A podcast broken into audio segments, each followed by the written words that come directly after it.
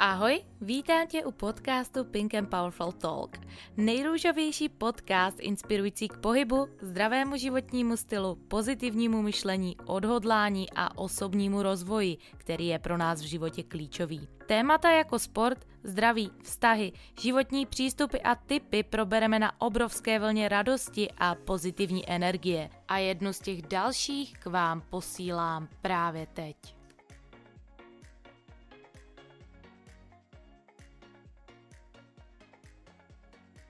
S nohama na zemi a hlavou v oblacích. To je motto, kterým se řídí host dnešní epizody podcastu Pink and Powerful Talk, který vás ženy možná doslova postaví ze židle. Dnešním hostem je totiž nádherná a energetická ženská Kristýnka Paulus, máma tří dětí, joginka, zakladatelka firmy Paulus Yoga a jedna z nejúspěšnějších žen v tomto oboru na české a slovenské půdě vůbec. Se svým manželem Danielem na sobě neustále pracují a předávají své dlouholeté zkušenosti a informace svým klientům dále. A já se neskutečně těším, až se o její cestu a přístup k józe Kristýnka společně s námi v této epizodě podělí. Kristýnko, já jsem strašně ráda, že jsi udělala čas a položím ti jako hostovi tohoto podcastu úplně stejnou otázku, jako pokládám každému z vás. Jak by ses představila lidem, kteří tě vůbec, ale vůbec neznají? Markétko, já moc děkuju za tak krásné intro, děkuju za to moc krásné představení. Uh, tak uh, řekla bych, že jsem otevřená, energetická, snažím se být vědomá. A jsem asi konzervativní na podložce a o co konzervativní jsem na té podložce, tak o to liberálnější jsem v životě. A jakých pět slov charakterizuje tu tvou osobu a to, to co děláš?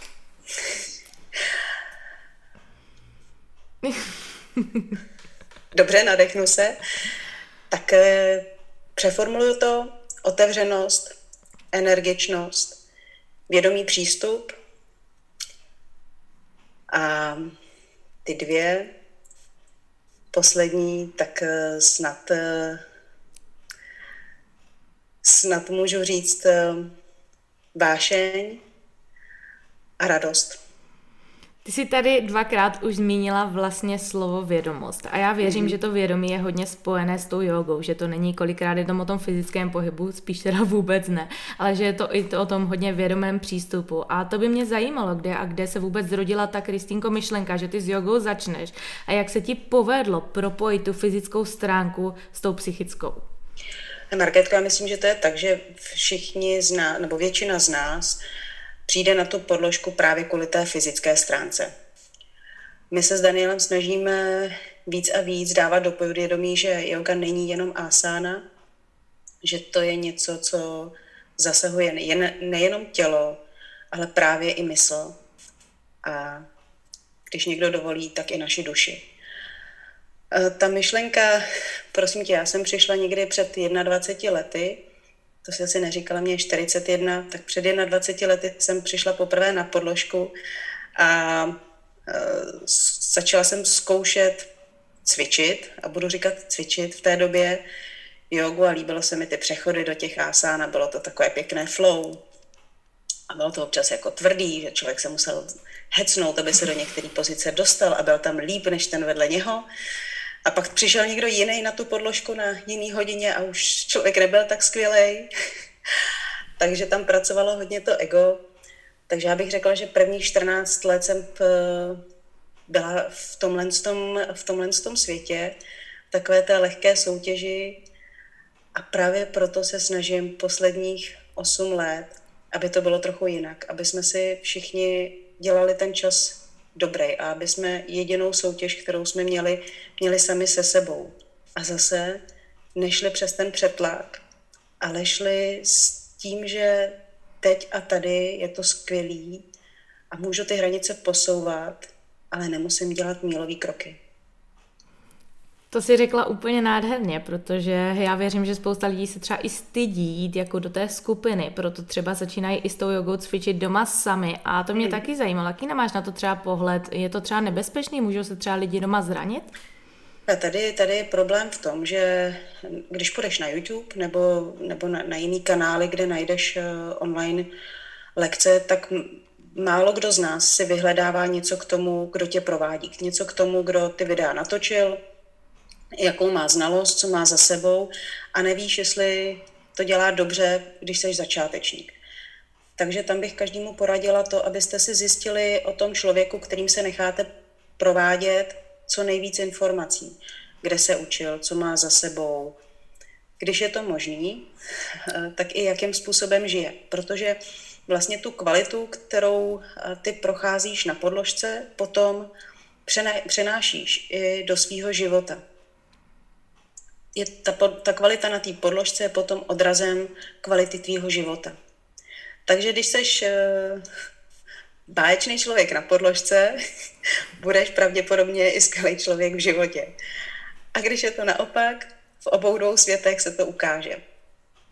Takže zjistit si, kdo je ten, kým se necháte provádět a pak jít do těch pozic tak, jak by to, co vám to tělo umožní. Nejít, nejít hned nějakým skokem daleko a uvědomovat si, že mnohem důležitější je váš dech, než to, jakou formu má ta asána samotná.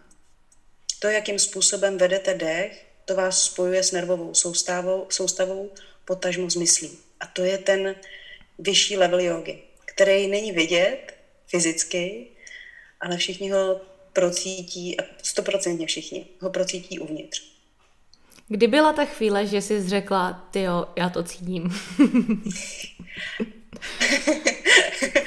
Přiznám se, že po těch čtrnácti letech, když jsem si jela dělat učitelský kurz na Bali, tak vlastně já jsem se k tomuhle, nemůžu říct, odhodlala. Pro mě jakoby, ty věci jsou, jako, že se rozhodnu a udělám je.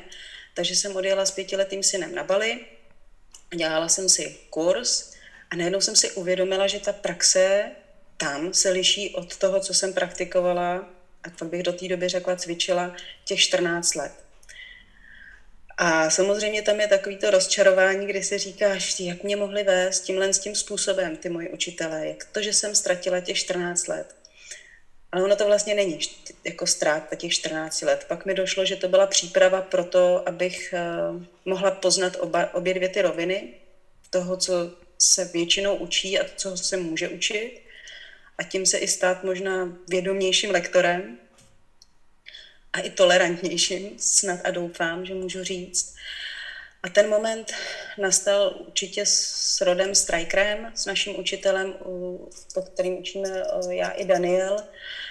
My jsme, to jsem neřekla, my jsme, my jsme zasvěceni do tantrické linie Shrividya.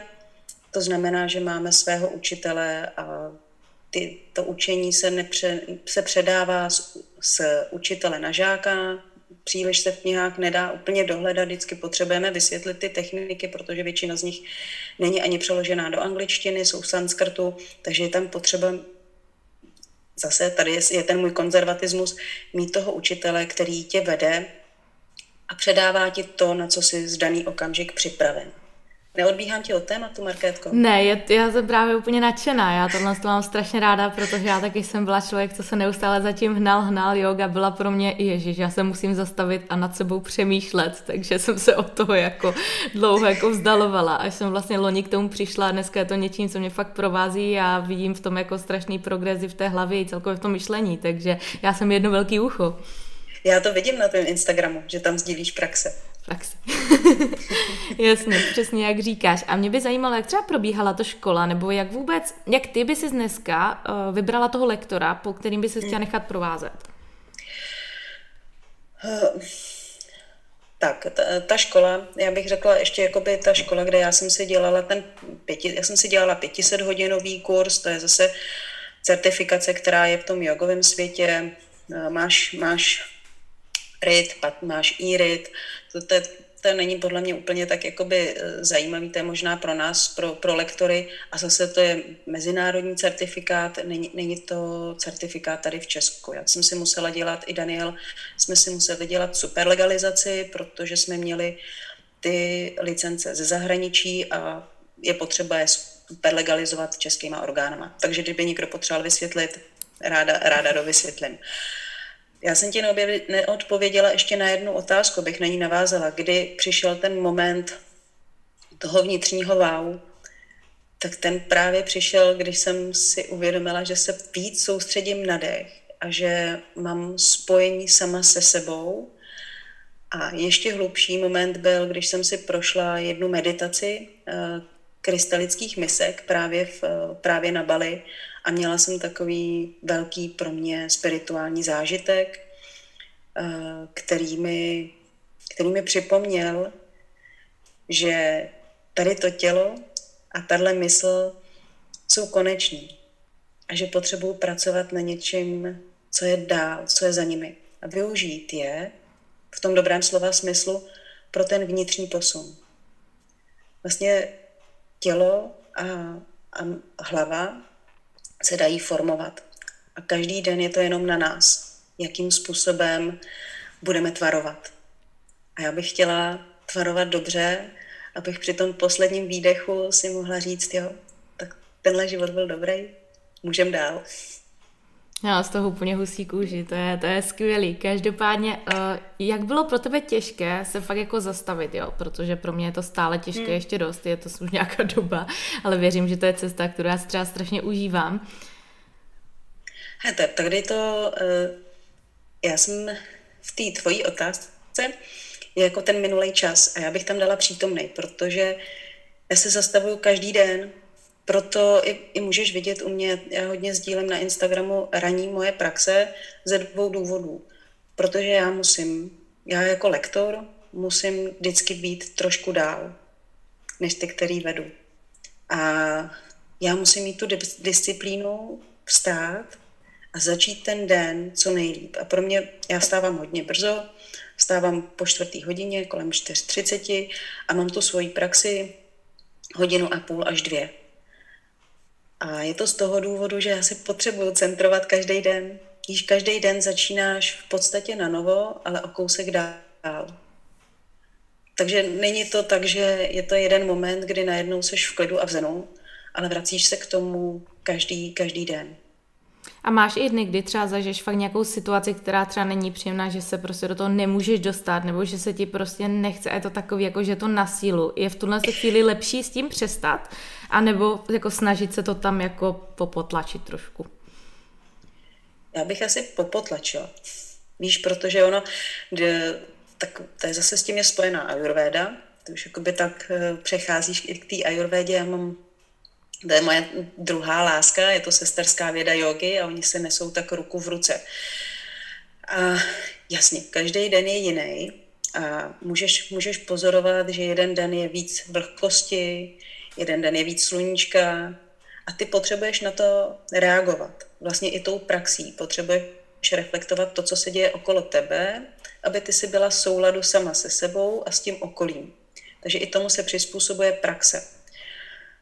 Tím bych jakoby i navázala na, to, na ty online vysílání. Zase se vracím zpátky. Ty online jsou super tady v téhle době, kdy ti můžou být nějakou inspirací, když si vybereš někoho, s kým ty rezonuješ a, a jsi přesvědčená, že on ty věci, kterou s tebou sdílí, rozumí. A, ale já upřednostňuji ty, když se vidíme z očí do očí, tak díky znalosti ajurvédy vím, jako, jako ten lektor, teď se pasu do té role toho lektora, co ten den pro tebe bude tím přínosným. A vidím i ty, kde seš, v jaký, v jaký situaci, v jakém postavení a jak tě mám provést, aby ten efekt z té praxe byl pro tebe nejpřínosnější, co nejkratším čase. I v té józe jdeme, jdeme s tou efektivitou a s tím záměrem posunout toho člověka za co nejkratší možný okamžik, co nej, nejdál. A pro začáteční, když se vrátíme úplně na ten začátek, pro jaký ten druh by si mu doporučila se rozhodnout? Tady, Markétko, narazíme, protože teď se objevuje spousta stylů jogy. Já sama v té tantriční, v té tradiční linii tak, tak dělám hatha jogu, což každý, kdo dělá hatha jogu, je tantrik. Ať to ví, nebo to neví. A zase k té tantře je potřeba říct, že to není to, co si většina lidí myslí. Tantra neznamená sex a masáže. Ne, ne, ne. To my jsme si tady v tom západním světě tak hezky jako k tomu dali ten shortcut. A protože to, jako, to se nám líbí, že ono tam jako žijeme. Sex a strach, to jsou jako dvě takové kvality, v kterých my se udržujeme. Takže zpátky na značky. Ta tantra je obrovská znalost. Tantra má pod sebou jogu a ajurvédu a je to celý přístup k životu. Právě v té tantře je to, co si říkala, to mo- moje motto životní, že člověk musí být nohama na zemi a hlavou v oblacích. Je to o tom, že my máme tady za úkol v tom materiálním světě uspět. A pro tantrika to znamená, že se má dobře postarat o sebe, o svoji rodinu, s tím nejlepším vědomím, s tím největším, s naplněním svého talentu, svého umu, aby se, aby naplnil tu materiální stránku. To není, že má krást, to má jenom, to je opravdu o tom, že má využít ten talent a to nejlepší ze sebe, aby se postaral a uspěl v tom materiálním světě.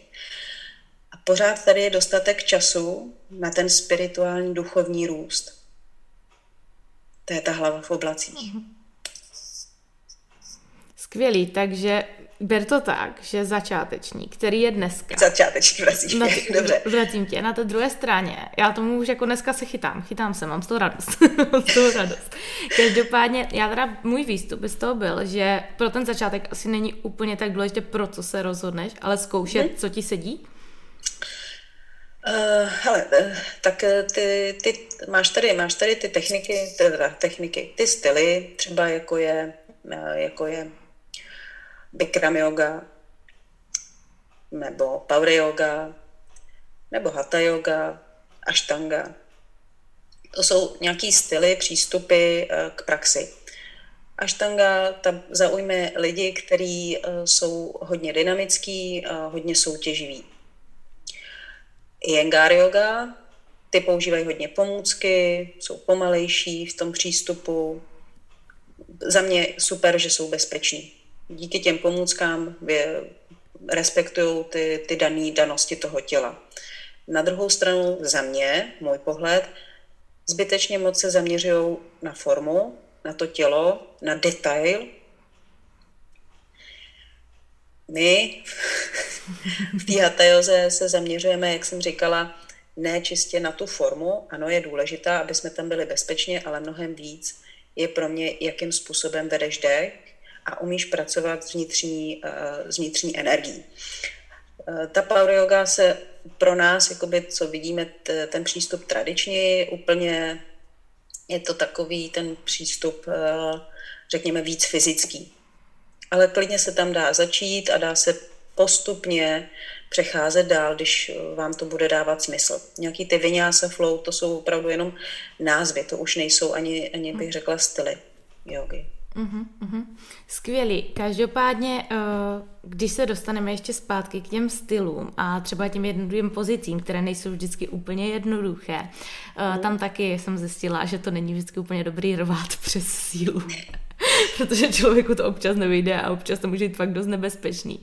A tam je taky hodně důležité se k tomu zastavit. A mně se strašně líbilo právě, jak jsi měla na webu zmíněné, že jógu bereš vlastně nějakou, nějakou cestu k sebepoznání. A tak to je, to je úplný základ, protože vlastně, když si vezmeš, co v, co v životě, my se tady pořád honíme za nějakýma jakoby pozlátkama, za něčím, co se třpytí, ale málo kdo se zastaví a řekne si, co vlastně v tom životě chci, aby jsem byl naplněný, aby jsem byl spokojený a šťastný. A to je to poznání naší darmy, toho našeho úkolu životního, toho, proč tady vlastně jsme. A každýho z nás, tady je dostatek prostoru pro nás vše, pro všechny, protože každýho z nás naplňuje něco jiného. Každý ten svůj úkol nacházíme v trošku něčem jiným. A je hezký to sdílet společně, proto mě, já jsem moc ráda, že se potkávám na podložce s lidma, kteří mě obohacují v tom, že jejich rozhled je úplně jiný, než je můj. A jsou otevřeni k tomu sdílet zase, co znamená ten svět jógy. Um, ještě bych já chtěla trošku víc jako pomoct těm začátečníkům. Uh, opravdu number one je vybrat si člověka, k, kterýmu budete věřit, že vás provede dobře a měli byste si k němu zjistit, co umí a jaký život vede. To je opravdu, opravdu zásadní, protože to, jak žije on, promítne i do té praxe, kterou s vámi bude sdílet. Takže když uvidíte jeho život, řekněte si, jestli takhle byste chtěli žít, jestli vás to inspiruje, motivuje a pak je to ten správný člověk pro vás. Třeba pro nějakou dobu. Ty jsi tady zmínila, že vlastně yoga je pro tebe určitě nějaká forma životního stylu. Hmm. A já věřím, že se životním stylem do ruka v ruce samozřejmě to, jak situacím přistupujeme, to, co třeba jíme, jak sportujeme a podobně. A mě by zajímalo, jak třeba vnímáš právě tu spojitost jógy, zdravého stravování, veganství a jako celkově nějakých různých superpotravin a podobně. Já ještě navážu na, na ty styly jógy, který jsi se ptala, který já dělám, tak já mám tu tradiční hatha a dělám zároveň sculpt jogu. To je ta joga s těma činkama a to je z toho důvodu, protože všichni u mě, jako by, všichni, ty, kteří mě sledují, tak vědí, že, že já chodím do té posilovny, nebo jsem chodila do posilovny a ty činky v ruce mám. A sculpt yoga v mém vidění spojí to, že my potřebujeme to tělo mít posílený, aby jsme se udrželi v pozicích. Vlastně i to koresponduje, je takový, takový systém, kdy my tou asánovou praxí to tělo očišťujeme. To je ta první fáze, kdy vlastně ty přicházíš na podložku, začneš asánovou praxí a to tělo zahříváš a tím pádem ho očišťuješ od toxínů. Zároveň další stavební kámen je, že od určitého momentu ty ho začneš i posilovat. To tělo tou asánovou praxí sílí. A jak sílí to tělo, společně s vedením dechu, tak sílí i ta mysl. Víš, a tady už jsou ty kvality, které potom si odnášíš z té podložky. A pak už jsou další stupně, kterými na to navazuješ a samozřejmě tou poslední je to samádí, to splynutí v té jednotě. Ale tady navážu, že máš pravdu, souvisí strava, souvisí s praxí nebo ten životní celý styl, souvisí i s jídlem, souvisí s tím, v jakých denních aktivitách bychom měli cvičit, praktikovat, protože to nemusí být jenom o té jogové praxi a asánové praxi, ale někomu baví běhání, někoho baví chodit na procházky, někoho baví tenis. A vlastně Ayurveda dává v téhle z té oblasti odpovědi na to, jak by jednotlivý člověk podle svého typu měl uspůsobit ten denní rytmus, jídelníček, to, kdy chodí spát, kdy cvičí, ten denní rytmus, ale i to třeba, jakým způsobem, do kterých barev by se měl oblíkat, jaká vůně pro něj bude příjemná a bude se s ní cítit dobře, nebo naopak, když potřebuješ i trošku uh, připravená na nějaké jednání, tak uh, nabudit uh, ten energetický systém a být připravená k akci. To všechno ty pomocníky my tam máme. A ne všechno, není prostě neexistuje jeden boxík, že jeden jídelníček by fungoval pro všechny lidi. Není, není. Ani když bude jeden jídelníček a, a, a budeš, bude, budeš ho jíst jakoby v jiné časy, tak ti taky nebude vyhovovat, když převrátíš tu kombinaci těch jídel. Takže i tohle to my tam zařazené máme a my sami s Danielem se tak stravujeme. Ty jsi zmiňovala veganství. My s Danielem nechceme říct, že bychom byli vegetariáni, ale ano, v jídelníčku naše maso je velmi, velmi, velmi, velmi sporadicky. Uh, spíš bych řekla, že už tam téměř vůbec není, ale zase je to nějaký vývoj a naše děti uh, maso mají na talíři, protože my jim nech- chceme nechat jejich vlastní výběr, aby si vybrali jednou, jestli chtějí nebo nechtějí. My jsme si taky vybrali. Skvělý. A co třeba používáš v rámci třeba nějakých doplňků stravy, co se týče nějakého mladého ječmena a těchto z těch věcí? Používáš nějakou zeleninu tekutou?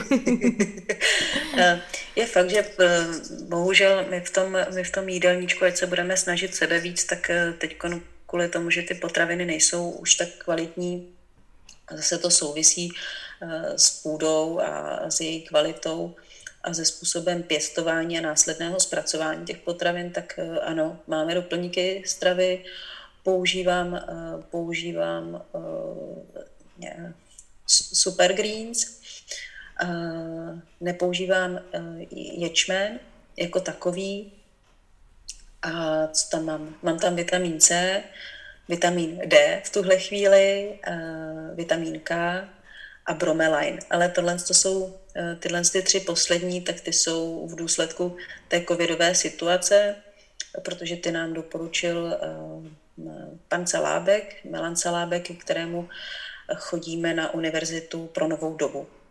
A tam s náma sdílel tyhle, ty, tyhle ty vitamíny a jednu čajovou směs, která je právě pro, pro tuhle dobu vhodná. Takže za normálních okolností máme Bčko, Cčko a Super Greens. Já jsem strašně ráda, že si to veganství celkem tak vzrazala a řekla hlavně takovou rozumnou cestou, protože mně přijde, že pro některé lidi je to dneska strašný boom, aniž by vlastně věděli, co dělají a proč to dělají, takže tohle je určitě super. Každopádně mně se vždycky strašně líbí téma, když odbočíme ještě trošku od té stravy, tak to je právě otevírání třetího oka a, a tyhle ty informace, to fakt jako žeru, já všechny tyhle ty teorie prostě miluju. A na to bych si ty taky chtěla zeptat, jaký na to máš pohled? Let, nebo co to pro to vlastně znamená? Zrovna, zrovna tenhle týden jsme se tomu s Danielem věnovali, protože on čte knihu Tantra Kundalini a je to kniha, většina těch knih je v angličtině, opravdu minimum je přeloženo do češtiny. Jestli bych mohla do, doporučit česky přeložený, tak jsou to většinou knihy od Hvidy Frolliho, týkající se většinou tedy ajurvédy, spíše jako nosného tématu než jogy. Nicméně tady v té knize, kterou četl Daniel, tak uh, ta je zaměřená uh, právě na uh, aktivaci čaker a vůbec při, spíš přístupu k aktivnímu, uh, aktivnímu přístupu k energetickému tělu, ať to řeknu dobře. A jedna z těch technik, uh, která, kterou v té knize Daniel uh, si vzal a přeložil, tak, je, tak, tak je, souvisí právě i s, s ajna čakrou, která se nachází, jakoby, ještě je důležitý zmínit, promiň, to jsou jako témata, které mě jako, jsou pro mě nosný. My máme, hodně lidí si myslí, že ty čakry jsou na přední straně těla, ale nejsou, jsou na zadní straně těla, na té přední jsou kšetrami, to jsou ty portály, jo? Na, na zadní straně jsou čakry. A ta ajna je primární, její aktivace je primární pro vůbec vstup do toho souboru těch čaker a s, ajna je propojená s muladárou. To mm. taky on teď oddana čerstvě, jako jsme se tím zabývali tenhle týden akorát. Je hezký, že na to narážíš. A kdybyste chtěli, tak na našem Instagramu máme v I G T V, teď z neděle jsme tam natočili meditaci právě na, na ajnu. Tak to si určitě zkus, trvá nějakých dvacet minut, je to moc, moc hezký, celou tu sestavu tam dal, dal Daniel, je to od kapalabhátí, protože ty potřebuješ nejdřív, tak je důležitý, než přistoupíš k meditaci, je potřeba to tělo připravit energeticky, takže proto je tam to kapalabhátí, následně je tam nádi šodana, to je ta technika, kdy se nadechuješ, vydechuješ jednou a druhou nosní dírkou, ta zase souvisí s nadís, kdy vyrovnáváš kvalitu teplou a studenou, idu a pingalu, tak, aby vlastně ty ses dostala do rovnováhy a byla si připravena k meditaci. Protože když si jenom sedneš, tak ten mozek lítá a je rozstřelený jako všude možně. Takže ty nejdřív se potřebuješ stáhnout, vycentrovat a pak můžeš přejít k té meditaci. A pak je vlastně ta meditace na tu ajnu. A ano, tato ta, uh, čakra je spojená, nebo třetí oko je spojováno s, s intuicí, s, nějakou, s nějakým zase rozšířeným vědomím, vstupem do, do nějakého, řekla bych, stavu vědomého bytí. A zase je moc hezký, že to souvisí s muladárou, vlastně s kořenovou čakrou, s naším začátkem. Mm-hmm. A ještě se dostanu k jednomu tématu, to mě taky jako poslednou strašně zajímá, a to je cesta psychedelik. Máš nějaké Aha. zkušenosti, nebo respektive, jaký máš na to pohled? Um, myslíš těm takovou tu ajuvasku mm-hmm. a ten, ty lektvary z žáb a tyhle Přesně ty... ty no. uh, hele, mám na to, na, na, mám na to názor takovej, že je zajímavý, že v každé kultuře, i v naší slovanský, tyhle ty, řekla bych, substance nebo jsou, jsou přítomny v minulosti. Všichni jakoby je, je znají, u nás s ním pracovali bohyně, v té Jižní Americe, kde mají tu ayahuasku, tak to jsou šamani, kteří s tím pracovali. A můj pohled je ten, že to je asi fajn pro lidi, kteří tomu jsou určený. Bohužel my jsme si z toho zase udělali takovej ten komerční biznis, anebo takovou tu komerci, kdy je dobrý se podívat jako zpátky, že se um, tyhle ty, uh, látky používaly lidma, nebo jsou používaný lidma, který k tomu jsou připravený. A, a, vi, a vidějí v tom nějaký další jakoby důvod, ten, ať už je spirituální, anebo nějakým způsobem přínosný pro ten kmen, proč do toho stavu se uváděli. My jsme si tady z toho udělali uh, takovej ten trip. A pro mě to je hrozně podobný jako tomu, když se někdo nastřelí pervitinem. Asi se shodneme, že to jako není úplně fajn. A pro nás platí, zase tady je ten můj konzervatismus, že když uh, seš na tohle připraven, tak to nepotřebuješ. Protože ty si můžeš ke spoustě, k tomu rozšířenému vědomí dojít sám, aniž by si k tomu potřeboval nějakou dopomoc. Pak tady můžeme udělat jako střih a máme tady Stanislava Grofa, jestli ho, jestli ho znáte, je to jako vynikající, vynikající člověk, určitě si najdi. On žije dlouhou dobu v Americe, je to Čech, teď už je to jako starý pán a on někdy v těch sedmdesátých letech um, používal, a jeho skupina, jeho tým používali L S D k rozšíření vědomí, ke stavům rozšířeného vědomí. A uh, od něj je i to holotropní dýchání, kdy on se svojí ženou Kristýnou tuhle techniku rozvinuli. Vlastně základem je kapala bátí. To je ten dech, kdy se prudce vydechuje přes obě nosní dírky. Tak uh, oni používali i tady L S D k tomu, aby si rozšířili vědomí, holotropní dýchání ke stejnému účelu. Ale zase on měl mnohaletou zkušenost a, a dělal ty věci pod nějakým dohledem. Dělali i s tím, že pracovali ve vězení, aby těm lidem nějakým způsobem terapeuticky pomáhali. Pak to asi nějaký význam má, ale na nějakým večírku anebo z mojí rozmářilosti, že si chci udělat zase nějakou zkratku a dojít někam rychleji, než jsem připravený, za mě to je špatně. Protože to může mít mnohem větší škodu než užitek. A proč, proč nepoužít ten život k tomu, že si tam dojdu? Já jsem a strašně... za mě... Skážu do řeči, já Promiň. jsem strašně ráda, že jsi řekla to slovo zkratka, protože přesně takový jsem na to měla pohled, že lidi prostě hledají zkratky, aby se dostali někde, na co nejsou připravení a bude to mít pro ně v důsledku negativní dopad, než aby to mělo ten pozitivní. Takže to jsem ráda, že... Teď, jako, víš co, se nám to ukazuje eh, jakoby v, i v jiných oblastech, nejenom jakoby v, v józe, ale i v, ve sportu, v jídelníčku. Jakmile člověk jako někam skočí, ten efekt to může mít skvělej, ale jenom na určitou dobu. A potom je to bum prásk a člověk je jako nosem jako v exkrementu, pardon. Já jsem fakt ráda, že jsi to řekla. Každopádně, ty jsi i určitě cvičila jogu, když jsi byla v těhotná, že jo? Předpokládám, máš krásné tři děti, takže předpokládám, že jsi toho nevzdala. Já jsem pořád těhotná. Tak, jaký máš na to přístup, nebo co bys třeba doporučila těm maminkám, které teďka jsou třeba těhotné? Tak zase jsou, jakoby, řekla bych, dvě roviny. Když ty maminky jsou zvyklí cvičit, tak je to jinak, než když nejsou zvyklí cvičit. Když nejsou, tak by začala velmi jako pomalu.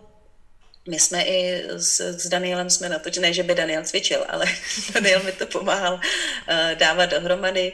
Jsme udělali i online kurz uh, jogy pro těhotný. Máme tam, rozdělili jsme to podle trimestrů, protože tam je opravdu důležitý uh, mít na mysli, že se lišej od sebe.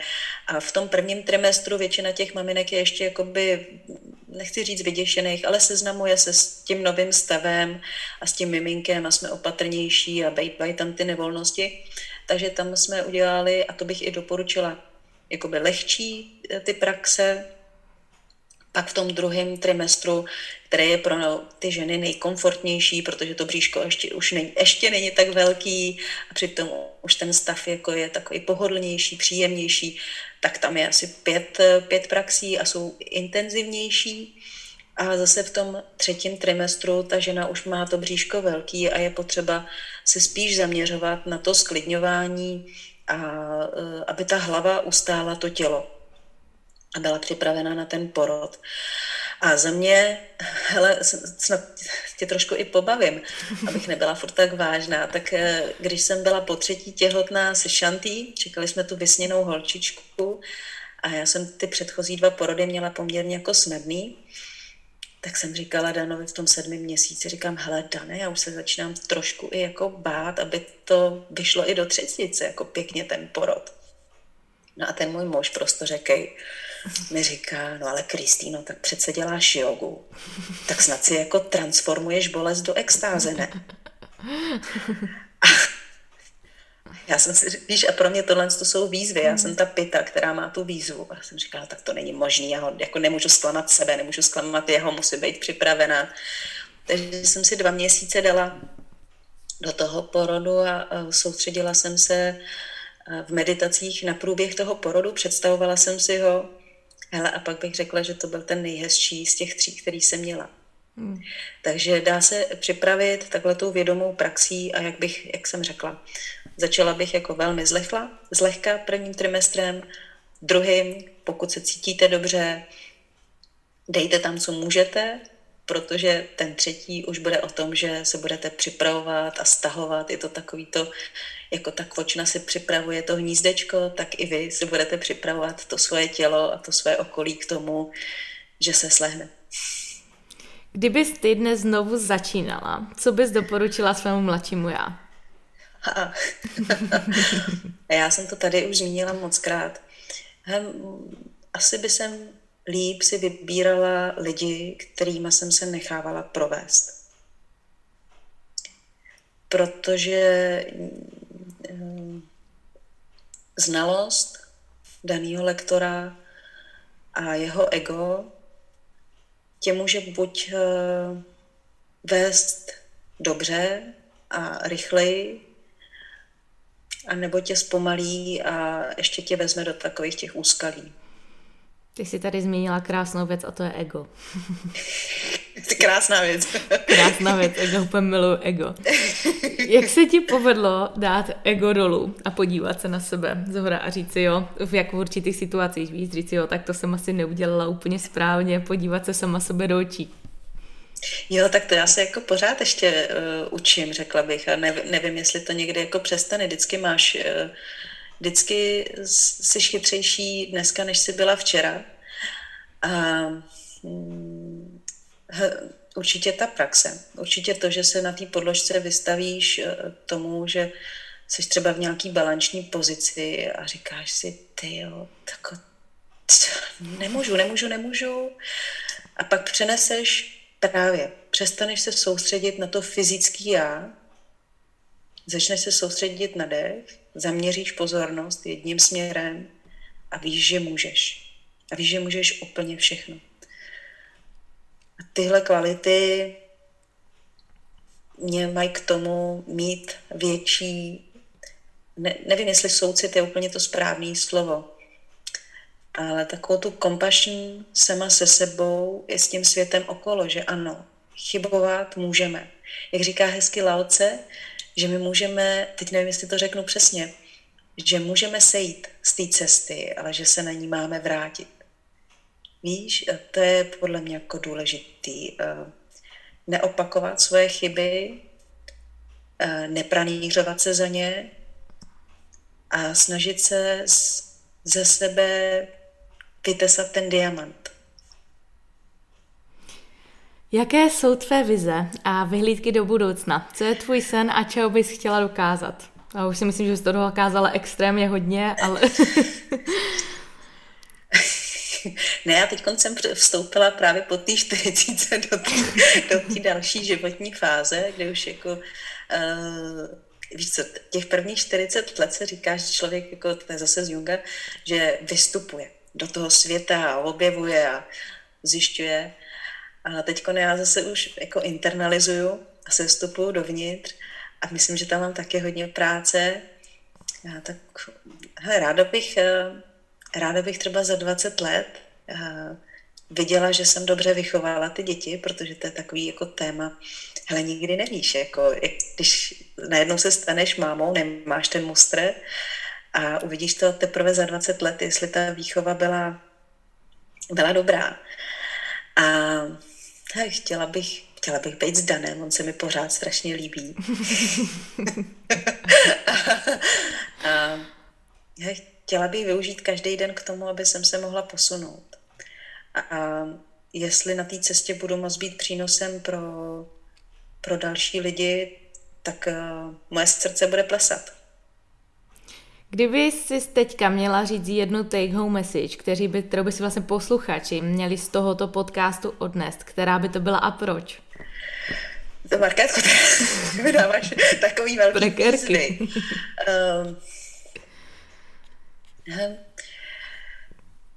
Uh, asi bych, uh, teď mě napadá, asi bavte se na svojí cestě životem, ale zároveň do něj dávejte smysluplnost. Aby každý den jste si mohli říct, že jste se posunuli o kus dál. Kristýnko, nádherný. Já ti strašně, ale strašně moc děkuji za tvůj čas a za ty informace, které si nám tady předala. Já věřím, že se spousta, ale spousta lidí s tebou bude chtít po tomto podcastu spojit a třeba zvolit si tě jako to svého průvodce, kterého si říkala. A to by mě zajímalo, kde se s tebou lidé můžou spojit nebo kde na tebe můžou narazit. Ty, Markétko, no to je... Dě, děkuju, děkuju moc. moc jako, opravdu si vážím těch slov. A, a vůbec toho, co, co cítím z tvýho přístupu. A my, jsme, my fungujeme online s Danielem, oba dva, oba dva přecvičujeme, oba dva provádíme, máme některé kurzy online a některé u nás ve studiu. V, zatím jsme v Praze, jezdíme do Havlíčkova Brodu pravidelně, tam se s námi můžou potkat, rádi i jezdíme na workshopy, a až to zase bude možný.